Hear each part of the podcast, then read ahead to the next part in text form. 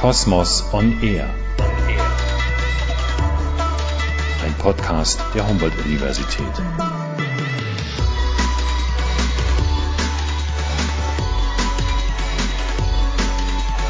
Ich begrüße Sie zur zweiten Folge von Kosmos on Air, ein Podcast mit WissenschaftlerInnen zu den Themen rund um Nachhaltigkeit und Umwelt. Und ich freue mich heute mit Professorin Sibylle Bauriedel über das Thema Klimakrise und Geschlechtergerechtigkeit zu sprechen. Mein Name ist Sandra Jasper und ich bin Juniorprofessorin für Geografie der Geschlechterverhältnisse in Mensch-Umwelt-Systemen am Geografischen Institut der Humboldt-Universität zu Berlin. Liebe Sibylle, herzlich willkommen zum Podcast. Vielen Dank für die Einladung. Ähm, ich stelle mich auch kurz vor. Äh, ich bin Professorin für Geografie, für integrative Geografie an der Europa-Universität Flensburg. Und in dem Rahmen bin ich äh, beschäftigt mit der Ausbildung vor allem von Geografielehrerinnen, die äh, in Zukunft äh, Fragen der Bildung für Nachhaltigkeit, Verständnis von globaler Entwicklung und auch zunehmend äh, wichtig in der Geografie-Schulbildung äh, Fragen von wie gehen wir um mit Klimawandelfolgen? Und das beschäftigt mich auch in der Forschung äh, zu Fragen von Mensch-Umwelt-Verhältnissen, nachhaltige Entwicklung in Städten, Energiewende, Mobilitätswende, also viele empirische Fragen, die im Kontext der Transformationsanforderung und auch äh, Geschlechtergerechtigkeitsaspekten stehen. Liebe Sibylle, wir sehen aktuell eine paradoxe Situation. Auf der einen Seite stehen Frauen im Zentrum der Klimapolitik und auch die Frage der Geschlechtergerechtigkeit spielt in klima- und entwicklungspolitischen Programmen eine immer wichtigere Rolle. Und gleichzeitig gibt es aber zum Beispiel bei der Frage der politischen Teilhabe und auch bei der Teilhabe an Ressourcen in vielen Bereichen große Geschlechterungerechtigkeiten. Woran liegt das? Da würde ich gerne ein bisschen früher starten bei der Antwort, nämlich erstmal äh, klarstellen, warum überhaupt die feministische Klimaforschung relevant ist. Und ähm, feministische Klimaforschung weisen vor allem darauf hin, dass es darum geht, der dominanten Tendenz zu begegnen, die Menschheit, die betroffen ist von Klimawandelfolgen, als homogen zu verstehen und die Klimawissenschaft als unpolitisch und soziale Gerechtigkeit, Geschlechtergerechtigkeit als äh, Luxusfrage äh, zu betrachten. Und sie plädieren dafür, und dazu gehöre ich auch, für eine feministische, sozialwissenschaftliche Klimaforschung mit dem Argument, die Beleuchtung der Geschlechterdimension des Klimawandels zu verstehen als, eine, als ein Potenzial, eine genauere Diagnose und eine erfolgversprechende Klimakrisenbearbeitung zu gewährleisten, als es mit zurzeit geschlechtsblinden Ansätzen möglich ist. Und dazu gehört auch das, was du angesprochen hast, Fragen der politischen Teilhabe, aber auch andere Aspekte. Also nach meiner Kenntnis, und da fasse ich das zusammen, was die äh, feministische Klimaforschung in den letzten 10, 20 Jahren dazu äh, geforscht und publiziert hat, dass es geschlechtsspezifische Diskurse, Rollen und Identitäten gibt, äh, die die politischen und materiellen Aspekte von Klimawandel prägen. Und Geschlechterverhältnisse spielen in drei großen Bereichen der Klimawandelforschung eine Rolle, äh, nämlich zum einen in der Deutung der Ursachen des Klimawandels. Hier sind Geschlechterverhältnisse relevant, um die Ursachen zu verstehen. Zweitens in der Erfahrung des Klimawandels im Alltag. Hier sind äh, geschlechtsspezifische unterschiedliche Betroffenheiten beobachtet und äh, analysiert worden. Und das Dritte ist, dass die institutionellen und individuellen Reaktionen auf den Klimawandel äh, geschlechtsspezifisch sehr unterschiedlich sind. Und das will ich auch gerne noch ein bisschen erläutern, diese drei Perspektiven. Einmal zu den Ursachen. Wenn man den individuellen Ausstoß von Treibhausgasen, also das ist ja das, worüber wir diskutieren in der Klimapolitik, äh, CO2-Ausstoß quantitativ gemessen. Und wenn man diese Treibhausgasemissionen anschaut, dann ist äh, sehr klar, dass das Einkommen die wichtigste Bestimmungskategorie ist, äh, die für einen bestimmten Lebensstil verantwortlich ist, äh, die den, die Höhe von Emissionen mitbestimmen. Also vereinfacht gesagt, ein höheres Einkommen äh, ist in der Regel gleichbedeutend mit höheren Emissionen, wenn wir das auf der individuellen Ebene anschauen. Und wir können daraus schließen, dass hohe Emissionen das Ergebnis klassenbedingter Unterschiede sind und wenn wir das im globalen Maßstab angucken, dann sprechen wir über Industriestaaten und Entwicklungsländer. Wenn wir das uns aber auf einer Mikroperspektive angucken, wird das Bild ein bisschen differenzierter und es wird sichtbar, dass individueller Energieverbrauch auch von Produktions- und Klassenverhältnissen abhängig sind, bei denen Geschlecht und Alter eine sehr große Rolle spielen. Also wer hat Zugang äh, zu bestimmten Konsum- und Mobilitätsformen? Und hier ist sehr deutlich geworden in den Studien, die geschlechtsspezifische Daten erheben, dass der rollenspezifische, geschlechterspezifische Konsum, Mobilitätspräferenzen und auch das Klimaschutzverhalten bei Männern und Frauen sehr unterschiedlich ist. Ja, bei der ähm, Blick auf die Folgen des Klimawandels wird das noch viel deutlicher und das ist auch der am meisten anerkannte äh, Forschungsbereich äh, der feministischen Klimaforschung, weil es einfach so offensichtlich ist, dass die Auswirkungen des Klimawandels Frauen und Männer unterschiedlich betreffen. Und da gibt es leider, muss man sagen, ganz harte Fakten. Äh, nämlich es ist zu beobachten, wenn Extremereignisse, klimawandelbedingte Extremereignisse, die ja aktuell zunehmen, nämlich Hochwasserereignisse, Hitzewellen, Hurricanes, also auch Ereignisse, die den globalen Norden zunehmend treffen, sterben regelmäßig sehr viel mehr Frauen als Männer. Und das ist erstmal ein Befund. Die Erkenntnis, warum das so ist, ist aber noch relativ schwach. Wir können aber erstmal feststellen, dass die Todesfälle von Frauen in, in diesen Katastrophen sehr viel höher lag und vor allem in Ländern, die eine hohe Ungleichheit sozialer und ökonomischer Stellung von Frauen haben. Die Gründe sind unklar, aber es gibt deutliche Beobachtungen, äh, dass besonders in Ländern, in denen Frauen einen schlechteren Informationszugang haben äh, zu Klimawarnung, also Katastrophenwarnung, stärker davon betroffen sind und auch in Regionen, wo klar wird, dass Frauen anders fliehen als Männer, äh, nämlich einen anderen Zugang haben zur Mobilitätsform und vor allem eine sehr starke Verantwortung haben, erstmal Sorgearbeit zu leisten, also sich um Alter und Kinder zu kümmern, bevor sie fliehen und vor allem auch in Ländern, wo klar ist, dass Frauen ohne männliche Begleitung nicht das Haus verlassen. Ja. Diese extremsten Unterschiede äh, waren zum Beispiel sichtbar bei der großen Flutkatastrophe vor einigen Jahren in Pakistan, wo deutlich mehr Frauen gestorben sind. Also es ist auch zu vermuten, dass diese Differenz eher noch zugenommen hat, da die geschlechtsspezifischen Haushalts- und familienbezogenen Arbeitsbelastungen von Frauen in Regionen mit starken Klimawandelfolgen noch ansteigen.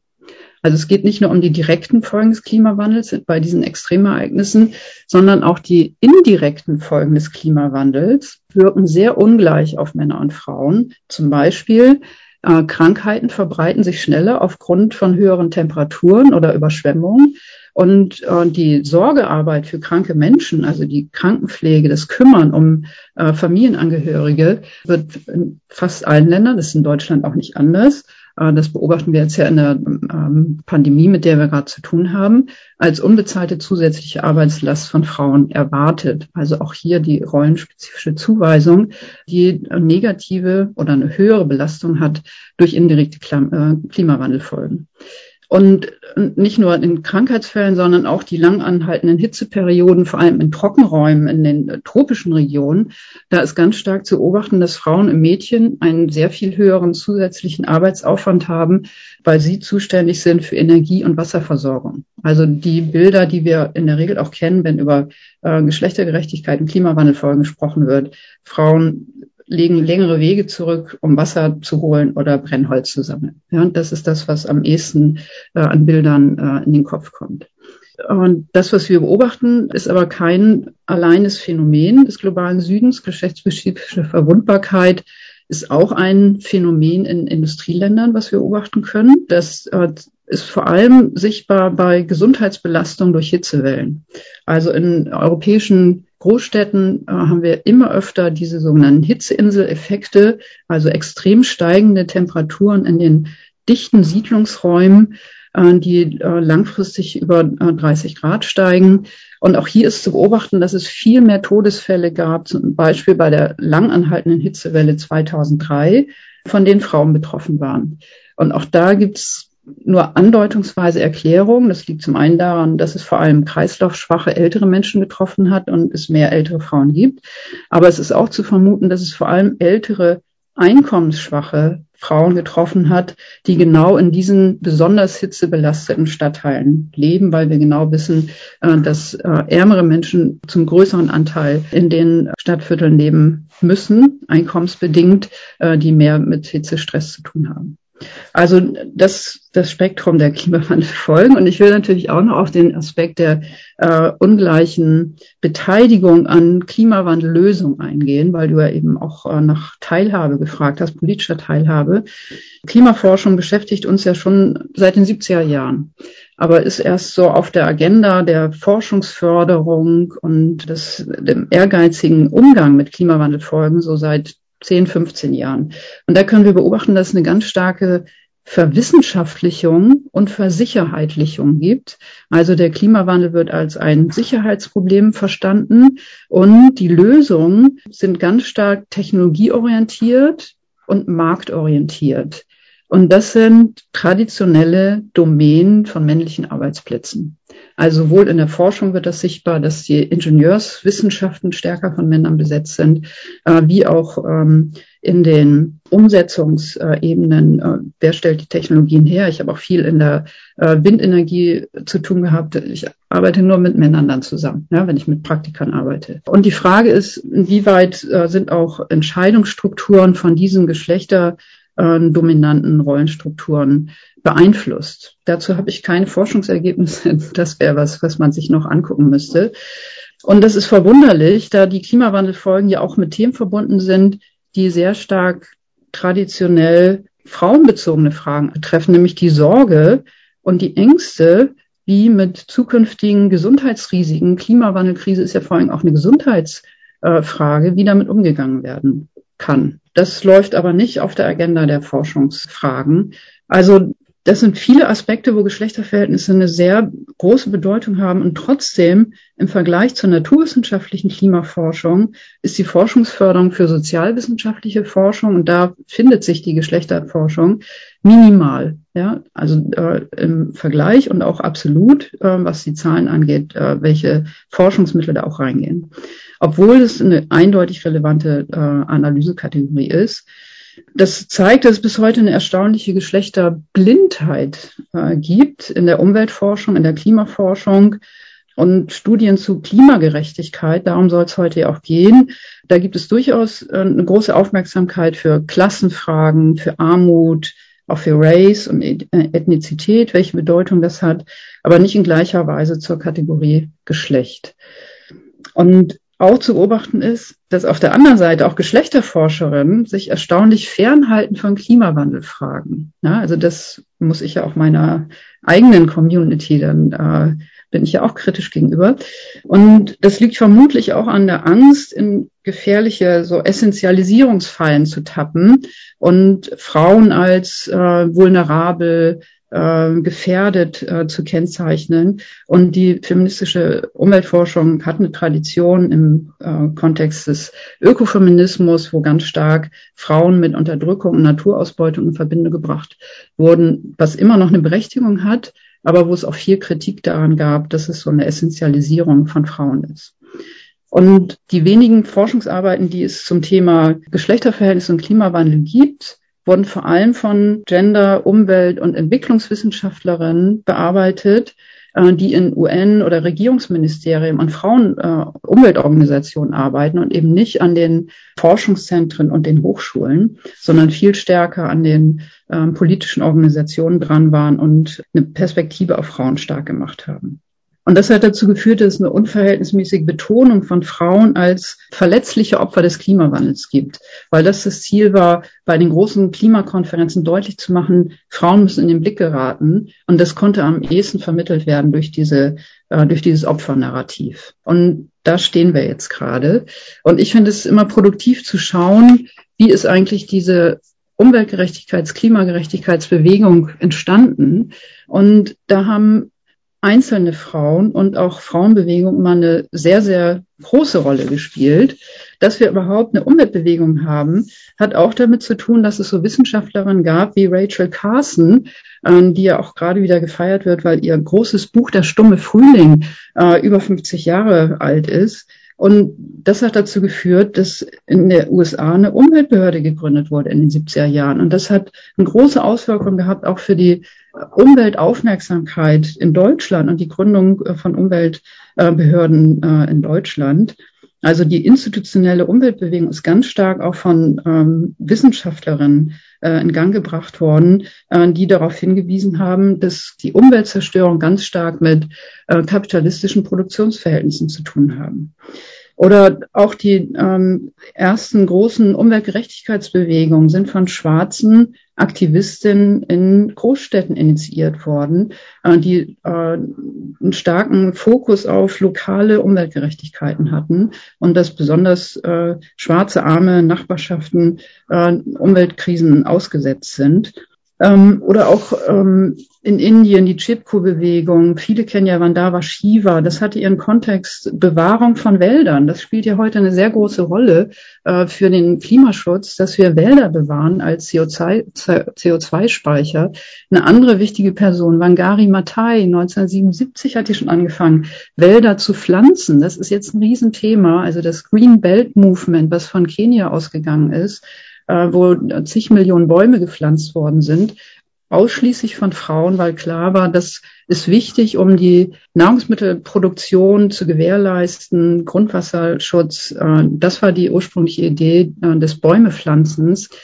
Oder auch in Deutschland, die großen Bewegungen, die Anti-Atomkraftbewegung wurden ja sehr stark von Frauen getragen nach der Tschernobyl-Katastrophe 86, wo klar war, das ist ein Gesundheitsproblem. Und es gibt bis heute die Gruppen Mutter gegen Atomkraft. Und das hat ja auch dazu geführt, dass Elektrizitätswerke gegründet worden, um ein Gegenmodell zu entwickeln.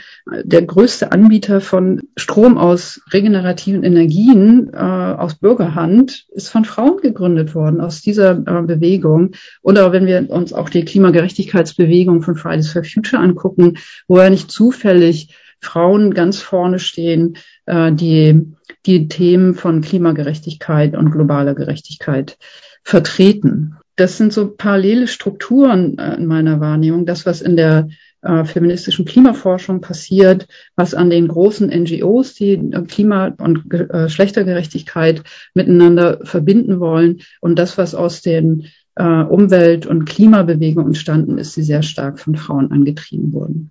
Vielen Dank, Sibylle. Das ist auch meine erste Frage, um anzuschließen. Warum denkst du, gibt es so eine Art ja, Spaltung vielleicht oder Abkopplung der Geschichte und der aktuellen Aktivitäten von Bewegungen, wie, sie, wie du sie gerade dargestellt hast, wichtigen Figuren aus der feministischen Frauenbewegung, die sich für Umweltthematiken eingesetzt haben und vielleicht auch, äh, sagen wir, sogenannte Bottom-up-Initiativen, ähm, die sich mit der Klimakrise und auch mit der Umweltkrise auseinandersetzen. Warum denkst du, ähm, ähm, gibt es diese Abspaltung von den, äh, sage ich mal, wie du sie am Anfang äh, genannt hast, sehr verwissenschaftlichten, naturwissenschaftlichen Perspektiven auf das sogenannte Anthropozän oder auf die Klimakrise? Ja, also ich würde es gar nicht so pessimistisch sehen und als Abspaltung bezeichnen. Also ich sehe mich ja als eine Person und deswegen habt ihr mich ja eingeladen, äh, ich sehe das in meiner Person gelebt. Ja, mhm. äh, also ich verstehe mich ja auch nicht nur als Wissenschaftlerin, sondern auch mit Bezügen zu genau diesen verschiedenen Spektren, die ich jetzt genannt habe. Also ähm, politikberatende äh, Wissenschaft zu betreiben und auch verbunden zu sein in diesen sozialen Bewegungen. Ich gehe auch davon aus, dass es nur so funktionieren kann, wenn man Klimagerechtigkeitsfragen ernst nimmt. Und deswegen kann ich nicht für andere sprechen, die das nicht vertreten. Aber das hat natürlich auch mit Generationenfragen zu tun. Also gerade das, was ja eine enorme Aufmerksamkeit ausgelöst hat, die Fridays for Future Bewegung, die ich sehr erstaunlich finde, dass sie, und die meisten sind ja im Schnitt 20 Jahre alt, äh, dass sie sich so kompetent und intensiv äh, mit diesen Fragen auseinandersetzen, aber dass sie gleichzeitig auch die ganze Geschichte kennen der Klimagerechtigkeitsbewegung und jede Generation erfindet ja neu ihr ja, widerständiges Potenzial und ihre Fragen. Und die haben sich auch ein bisschen verändert, äh, weil bei diesen jungen Menschen ja auch viel stärker am Anfang vor allem äh, Generationengerechtigkeit im Vordergrund stand. Und das war ganz klar nur zukunftsgerichtet. Und also diese Idee, die auch mit dem Nachhaltigkeitsbegriff verbunden ist, äh, die Entwicklungschancen, die wir heute haben, für zukünftige Generationen erhalten. Das ist ja das, wo junge Menschen sagen, ja bitte, äh, macht es dann aber auch mal. Und die äh, Fridays for Future Bewegung gibt es ja erst seit zwei Jahren, ja. Und die hat sich schon so stark verändert, dadurch, dass äh, ja viele äh, Aktivisten vor allem aus dem globalen Süden gesagt haben, Moment mal, es geht nicht um die Zukunft, für die Entwicklungschancen erhalten bleiben sollen, sondern die Gegenwart ist die Klimakrise äh, bei uns hier in der, äh, vor allem in tropischen Räumen. Äh, und das hat ja sehr schnell dazu geführt, dass die Fridays for Future Bewegung auch auf Fragen der globalen Gerechtigkeit und der internationalen Gerechtigkeit zugegangen ist und in den letzten, man muss sagen, Monaten, also das ist ja so eine schnelle äh, Entwicklung äh, der Perspektiven, zunehmend auch Aktivistinnen eher aus dem ähm, postkolonialen Perspektive gesagt haben, äh, es geht aber nicht nur um Generationengerechtigkeit in Zukunft, sondern auch in die Vergangenheit. Also Fragen von reparativer Gerechtigkeit, wenn wir über Gerechtigkeit der Klimakrise sprechen, so wie sie ja auch die Bundesregierung und die EU und die UN diskutieren, äh, wird ja immer über das Recht äh, CO2-Emissionen zu verursachen, gesprochen. Und da sagen sehr viele, ähm, aber Moment mal, in der Vergangenheit hattet ihr aber einen Gerechtigkeitsanspruch, der nicht okay war und habt so viel CO2 emittiert und euren Wohlstand generiert. Die ganze Industriegesellschaft ist da, beruht darauf, äh, dass ihr viel zu viel Emissionen in der Vergangenheit äh, genutzt habt, ähm, dafür braucht es eine Reparation. Also entweder ähm, helft ihr uns, äh, eine Industriegesellschaft, Wohlstandsgesellschaft am globalen Süden aufzubauen, oder wir kriegen jetzt alleine das ganze Emissionsbudget, was noch zur Verfügung ist. Also die Diskussion wird ja auch äh, sehr äh, stark öffentlich geführt äh, seit ein paar Monaten. Und das zusammenzubringen, finde ich auch eine große Stärke von Fridays for Future Bewegung. Es gibt ja auch andere Klimagerechtigkeitsbewegungen wie Ende Gelände, die genau diese verschiedenen Perspektiven aufgreifen. Also da würde ich eher sagen, um auf deine Frage zu antworten, es ist eher eine Schwäche, dass ja, die Klimaforschung da einfach hinterherhängt und diese Multiperspektivität weniger stark in den Blick nimmt, sondern immer noch sehr fokussiert auf getrennte Sektoren also sich entweder mit Energie oder Mobilität zu beschäftigen ähm, und auch meist nur eine Zeitdimension in den Blick nimmt. Ja? Nämlich Lösungen für die Gegenwart oder für Zukunftshorizonte, Wasserstoffnutzung ist ja eine Zukunftstechnologie, aber das im Bezug zu setzen ähm, mit gegenwärtigen, vergangenen und zukünftigen Herausforderungen, das ist einfach eine Forschungsschwäche. Und in welchen Bereichen siehst du aktuell Forschungsbedarf, wenn es um das Thema Geschlechtergerechtigkeit oder ähm, ja, globale Gerechtigkeit geht in der Klimaforschung? Also wo würdest du sagen, da, da muss mehr gemacht werden? Ja, also für mich ist am wichtigsten, immer noch mehr Fragen zu stellen zu den Ursachen der Klimakrise und der Nichtnachhaltigkeit. Also ich bewege mich ja sehr stark in der Forschung zur äh, sozialökologischen Transformation. Und da wird so viel Wert drauf gelegt, dass wir Lösungen präsentieren. Und Lösungen sind unmöglich zu präsentieren, wenn wir nicht besser die Ursachen verstehen der Klimakrise. Und wenn wir sehen, äh, dass die Emissionen nicht runtergehen, dann muss ich sagen, wir haben das Klimakrisenproblem leider nicht verstanden. Also es liegt nicht nur daran, dass wir nicht die richtige Lösung haben, sondern dass wir die Krisenursachen nicht verstehen und nicht verstehen, was die strukturellen Gründe sind für die Nichtnachhaltigkeit. Also wenn ich mit Studierenden zusammenarbeite, werde ich immer ganz unruhig, wenn die sagen, ja, wir müssen anders konsumieren, wir müssen vegan leben und so. Es ist ein strukturelles Problem und nicht nur ein Problem von individuellen Entscheidungen, sondern wir müssen uns fragen, wie wir Städte organisieren wollen, wie wir äh, wirtschaftliche äh, Produktion organisieren wollen, wie wir Mobilität organisieren wollen und nicht nur, äh, wir bauen auch ein paar E-Autos. Das ist ja keine strukturelle Wende. Und ich kann nur sagen, ich habe auch nicht alle Ursachen der Klimakrise verstanden. Ich weiß aber mit vielen anderen, äh, dass es strukturelle Ursachen hat. Und unser Fokus ist ja heute, äh, Geschlechtergerechtigkeit im Blick zu nehmen. Die Ursachen liegen auch in patriarchalen, hierarchischen Gesellschaftsstrukturen. So simpel ist es. Und, und darüber zu diskutieren, ist ein wichtiger Punkt, um Klimakrise zu verstehen. Und äh, es gibt ja ähm, bei allen großen Klimakonferenzen auch immer bei den öffentlichen Veranstaltungen äh, viele Aktivistinnen, die Schilder hochhalten. Äh, es gibt keine Klimagerechtigkeit ohne Geschlechtergerechtigkeit. Und das muss man ja ernst nehmen.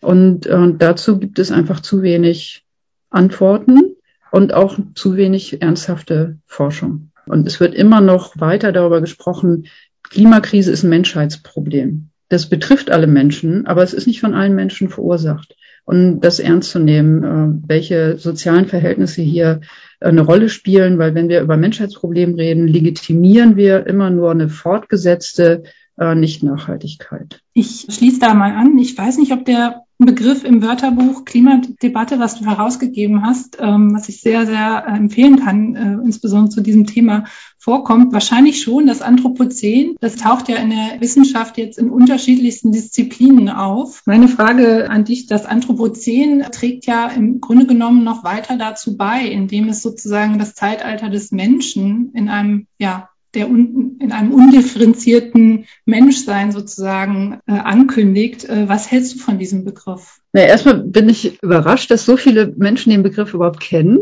Also das äh, Anthropozän löst ja das Holozän ab. Also über das Holozän haben nicht so viele Menschen gesprochen. Äh, und das Holozän ist ein Begriff der Geologie. Also seit wann interessieren sich alle für Geologie? Also das ist ja eine Bezeichnung äh, für eine bestimmte Beobachtung, wie sich die Erdoberfläche verändert, dass es nicht reversible Folgen der Industrialisierung gibt, die erdgeschichtlich für immer sichtbar sein werden. Ja, das kennzeichnet das Anthropozän. Und das ist ja ziemlich schnell positiv gewendet worden. Ah, die Menschheit hat so eine Kraft, die ganze Erde zu verändern, dann hat sie auch so viel Kraft, die Erde besser zu machen und diese Probleme zu lösen, die wir verursacht haben. Und das klingt so, als wenn man ganz schnell den Hebel umstellen kann äh, und vernunftbegabt genau das Richtige zu tun. Und das ist aber ein Narrativ des Anthropozäns, äh, was total depolitisiert, wie die Realität zurzeit aussieht. Nämlich, dass wir, wenn wir davon ausgehen, Industrialisierung und unsere Technologien, die wir genutzt haben, die haben den Klimawandel verursacht, ist die Antwort, ja, dann können wir mit Industrialisierung und den Technologien auch alles wieder besser machen. Äh, diese Kausalität, dieser Rückschluss ist einfach falsch. Und ähm, nämlich genau die Punkte, die ich angesprochen habe, zu verstehen, wieso haben wir überhaupt eine Industrialisierung? Warum sieht die genauso aus, wie wir sie produzieren? Warum basiert die auf Wachstum? Warum basiert die auf ein bestimmtes äh, Wohlstandsmodell? Das sind ja die Fragen, die geklärt werden müssen. Um mit den Anthropozänen ist erstmal was Negatives. Für die Menschen ist das was ganz Negatives, weil sie nämlich perspektivisch nicht mehr darin vorkommen. Und das muss man sich ja bewusst machen. Anthropozän heißt äh, die, das zukünftige Erdzeitalter ohne den Menschen. Eigentlich ist es Quatsch, dass Anthropozän heißt, weil der Mensch da keine Rolle mehr spielt. In den ersten 100 Jahren, die wir, äh, die das äh, Anthropozän kennzeichnen, ist der Mensch noch da und danach wird er weg sein. Wenn man das ernst nimmt, äh, dass es Menschheitsproblem heißt, der Mensch wird weg sein, dann stachelt uns das vielleicht mehr an, diese Periode des Anthropozäns ohne die Menschen noch länger herauszudehnen. Äh, Und wenn wir auf die Lösungen schauen, ähm, da möchte ich jetzt eine Brücke schlagen zu deinem Forschungsbereich, zu den digitalen Transformationen und auch zu den Smart-Technologien äh, die du dir auch ähm, anschaust in deiner Forschung mit auch einer kritischen Perspektive natürlich auf äh, die sogenannten Technofixes, die technologischen Lösungen, die ähm, eben durch vielleicht effizientere Ressourcenverteilung, Geoengineering-Projekte, es gibt alles Mögliche, eben das äh, Anthropozän ja charakterisieren als, als Lösung vielleicht für die Zukunft. Kannst du ein bisschen was zu deiner Forschung in dem Bereich erzählen, vielleicht äh, im Bereich eben der Smart City Forschung? Oder äh, zu den erneuerbaren äh, Technologien, Mobilität etc. Wo siehst du da die kritischen Fragen, was die Lösungen angeht, die vorgeschlagen werden im Moment? Erstmal zum Zugang, warum ich mich überhaupt mit Smart Cities beschäftigt habe. Äh, ich beschäftige mich seit 20 Jahren mit Fragen nachhaltiger Stadtentwicklung. Und die Beobachtung ist ja erstmal, dass dieses Ziel der nachhaltigen Stadtentwicklung abgelöst wurde durch den Begriff Smart City, als wenn das das Gleiche wäre. Und mit Smart City ist einfach ein großes Versprechen verbunden, Also smart heißt ja erstmal, wir machen eine clevere Stadtentwicklung. Das ist ja eine gute Idee. Äh, und clever heißt in dem Kontext aber immer mit digitalen Technologien und äh, Informationstechnologien. Das hat mich einfach interessiert. Was bedeutet das denn genau? Und warum äh, sind damit so viele Hoffnungen verbunden, dass wir Verkehr effizienter organisieren können, dass wir Energienutzung reduzieren können, dass wir sozialen Austausch besser organisieren können. Und das eine ist, was man für Möglichkeiten hat mit digitalen Technologien. Also ich habe überhaupt keine technologiefeindliche Haltung oder kritische Haltung, sondern die Frage ist ja, wofür werden diese Technologien eingesetzt und mit welchen Versprechen werden sie verbunden? Und du hast ja Technological Fix angesprochen. Wenn man sich erstmal entscheidet für bestimmte Technologien und sie werden installiert in den Städten, also diese Form von Digitalisierung ist im Moment ja nur in Großstädten zu finden, in dem Ausmaß dann sind sie erstmal da und dann bleiben sie auch da. Deswegen macht es Sinn, dass man sich genau überlegt, wofür wollen wir diese digitalen Technologien denn einsetzen? Und ich habe mir das vor allem im Bereich äh, der Smart Mobility angeguckt und äh, aktuell auch stärker im Kontext von sogenannten Sorgeplattformen, also Lieferdiensten im Kontext der Pandemie. Also wir lassen uns das Essen nach Hause liefern und äh, wir lassen uns die Pflegerin kommen und den äh, Haushaltsdienst kommen. Und das ist nur möglich über diese digitalen Technologien.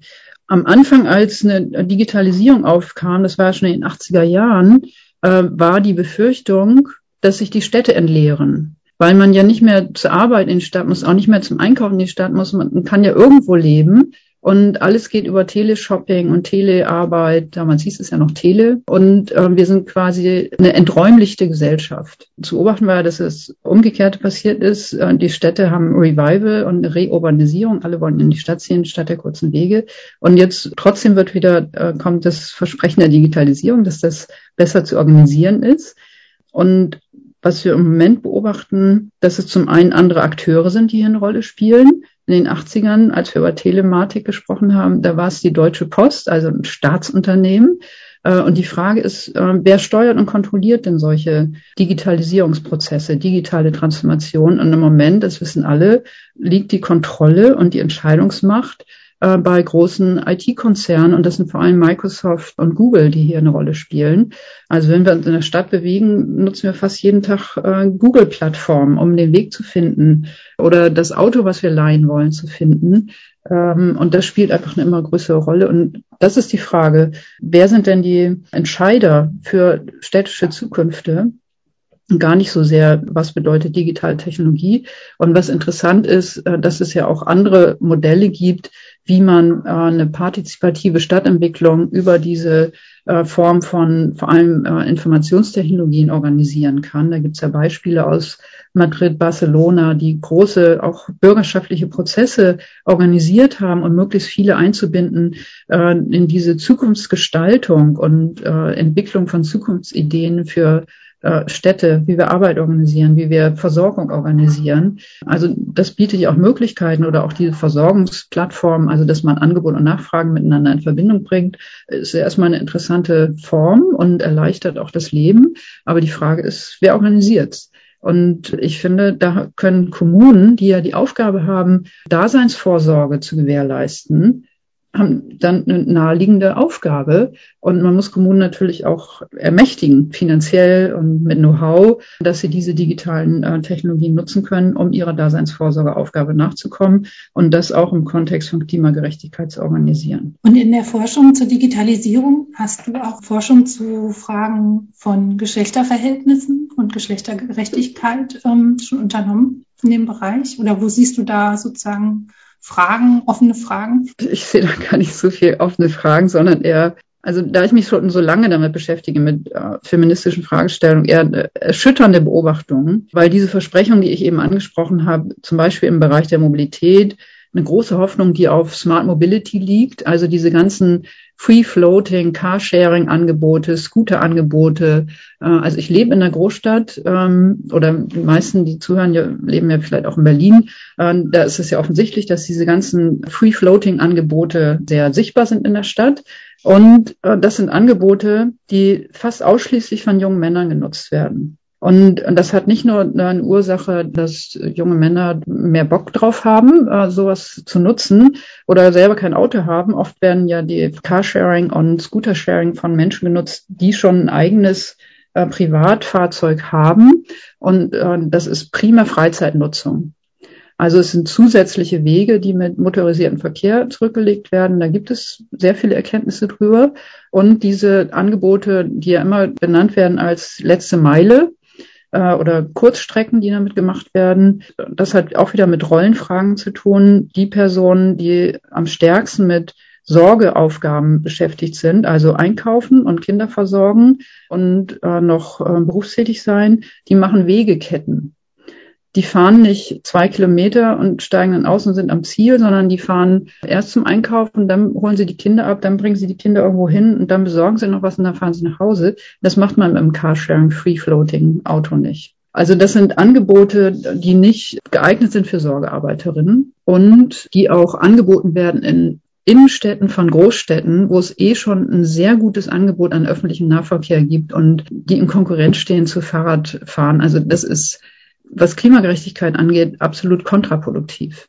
Natürlich schaue ich mir das an, was bieten, bieten diese Technologien und inwieweit sind sie äh, geschlechtergerecht organisiert. Und bei Smart Mobility ist es einfach äh, so offensichtlich äh, nicht geeignet. Ich würde gerne noch zurückkommen zu der Frage der Begrifflichkeiten und der Sprache, wenn es um die Klimakrise geht. Und ich habe das Gefühl, zumindest in der Forschung, die ich zu Stadtnatur äh, unternommen habe, es immer weiter zu einer Ökonomisierung von Sprache kommt, also mit Begriffen wie das Ökosystemdienstleistungen zum Beispiel, die auch an so einer Service-Economy-Sprache orientiert sind. Fällt dir das in deiner Forschung auch auf? Ja, also wir haben ja gerade eine Entscheidung gehabt auf EU-Ebene äh, zum Thema Klimaneutralität. Und da spielen ja zum Beispiel die Ökosystemdienstleistungen von Wäldern eine sehr große Rolle. Also Klimaneutralität ist auch so ein Begriff, den ich absolut problematisch finde, weil daran ist nichts neutral, sondern es ist ein buchhalterischer Begriff, äh, der Kohlenstoffemission und Kohlenstoffabsorption gegenrechnet. Und am meisten absorbieren äh, können gesunde Wälder. Und deswegen hat das bei der EU-Entscheidung für das Klimareduktionsgesetz spielen die Wälder auf der positiven Seite der Buchhaltung eine große Rolle. Und das ist ja auch eine Form von Finanzialisierung von Wäldern, äh, weil es ja auch tatsächlich um Geld geht. Diese Klimaneutralitätsziele sollen erreicht werden. Und da gibt es ja auch ein bestimmtes Datum, äh, wann welche Ziele erreicht werden sollen, in welcher Höhe. Also die Wälder haben eine Funktion in dieser Politik und Wälder in Deutschland haben multiple Funktionen. Also sie sollen ja auch uns als Freizeitraum zur Verfügung stehen. Das wird zunehmend eine große Rolle spielen im Kontext von globaler Erwärmung. Und da werden wir sehr viel öfter die Wälder aufsuchen, vor allem die gesunden Laubwälder. Und sie spielen als Lieferanten für energetische Nutzung von regenerativen Rohstoffen eine sehr große Rolle. Ich bearbeite gerade mit drei Kommunen in Nordhessen ein Projekt zusammen, wo es um die energetische Nutzung von Reststoffen geht. Und wenn ich mit Ökologen darüber spreche, die sagen sofort, Reststoffe gibt's gar nicht. Die haben ja alle eine Funktion im Ökosystem. Äh, und in dem Fall ging es darum, äh, die Bäume, die durch Klimastress krank werden, also anfällig werden, weil sie zu wenig Nährstoff- und Wasserzufuhr haben und dann anfällig sind für Borkenkäfer. Das ist in Mitteldeutschland ein großes Thema. Und die müssen schnell rausgeholt werden aus den Wäldern, damit sich der Borkenkäfer nicht verbreitet. Und die Frage ist, was kann man damit machen? Als Feststoff kann man das wenig nutzen, weil aus dem Borkenkäferholz will man keinen Tisch mehr machen. Und die Frage ist, ah, sollte man das nicht doch stärker auch energetisch nutzen und Förster weinen, wenn man ihnen sagt, wir wollen das verbrennen, um Strom und Wärme herzustellen? Also das ist ja eine bestimmte Funktion, die Bäumen zugewiesen wird. Sollen sie die Ökosystemdienstleistung Brennwert erfüllen? Oder stoffliche Nutzung oder Grundstoffsenke. Und gerade beim Thema Bäume und Wald finde ich das ein Riesenthema, weil sie haben ja auch eine Funktion, Ökosystem Biodiversität zu erhalten. Ja? Und das wird zunehmend ein Riesenthema werden, wie wir mit den Wäldern umgehen. Liebes und sie haben auch einen ästhetischen Wert, davon mal abgesehen. Ne? Ja, also genau. Und, und Bevor ich jetzt meine letzte Frage frage, äh, anschließend daran ästhetischen Wert, eine historische Bedeutung ähm, und eben, was du auch angesprochen hast, der Baum um des Baumes selbst willen und nicht nur als Ressource für den Menschen, ist ja auch noch eine Frage, wenn wir über Themen wie Biodiversität sprechen. Ich wollte dir eine letzte Frage stellen. Wenn du dir jetzt ein großes Forschungsprojekt zum Thema Geschlechtergerechtigkeit ausdenken oder erträumen könntest, was super gut finanziert ist, woran würdest du als erstes arbeiten wollen? Ja, also wenn du erträumen sagst, äh, möchte ich gar nicht zu Geschlechtergerechtigkeit forschen müssen. Ja, also dass es überhaupt kein relevantes Thema mehr ist, sondern dass ich mich mit anderen Fragen wie ein geeigneter Umgang mit Klimawandelfolgen, die uns ja immer wieder überraschen werden, was die Folgen genau sind und wie man damit gut umgehen kann. Das fände ich interessant, jenseits von Klimagerechtigkeitsfragen, weil mein Traum wäre, dass die gar keine Rolle mehr spielen, äh, dass es einfach keine Geschlechterungerechtigkeit mehr gibt.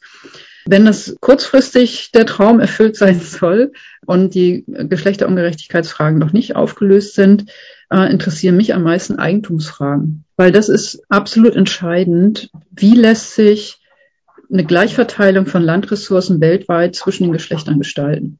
Weil der Besitz, Eigentum von Land auf eine Erde mit begrenzten Landflächen, begrenzten Flächen, wo Wald drauf ist, die agrarisch nutzbar sind, die als Wohnfläche dienen können. Das sind die entscheidenden Fragen, mit denen wir uns beschäftigen. Land ist es absolut knappe Gut und weltweit äh, ist Landbesitz zu 90 Prozent in Besitz von Männern. Ja, also die Landtitel. Und die Beobachtung ist, dass Frauen, solange wir mit diesen patriarchal strukturierten Geschlechterrollen zu tun haben und darin sozialisiert werden, dass Frauen anders umgehen mit Land, dass Frauen auch anders umgehen mit Wald. Da waren wir ja gerade. Also ich habe ja einige äh, Waldschutzbewegungen zitiert, äh, die Frauenbewegungen waren. Und das ist ja kein Zufall. Und äh, das ist einfach wichtig. Und ich würde denken, wenn äh, Landeigentum anders verteilt wäre, gäbe es auch einen anderen Umgang mit dieser knappen Ressource, im Sinne von einer stärkeren Klimagerechtigkeit. Vielen Dank, Sibylle. Erstmal möchte ich mich sehr, sehr herzlich ähm, für deine Teilnahme am Podcast heute bedanken. Und du hast gleichzeitig auch ähm, die Brücke für mich geschlagen für die Anmoderation des nächsten Podcasts, äh, in dem es nämlich genau um die Frage von Land und Landnutzung in Südamerika gehen wird. Vielen Dank fürs Zuhören und bis zum nächsten Mal. Vielen Dank auch. Das war Kosmos on Air, ein Podcast der Humboldt-Universität.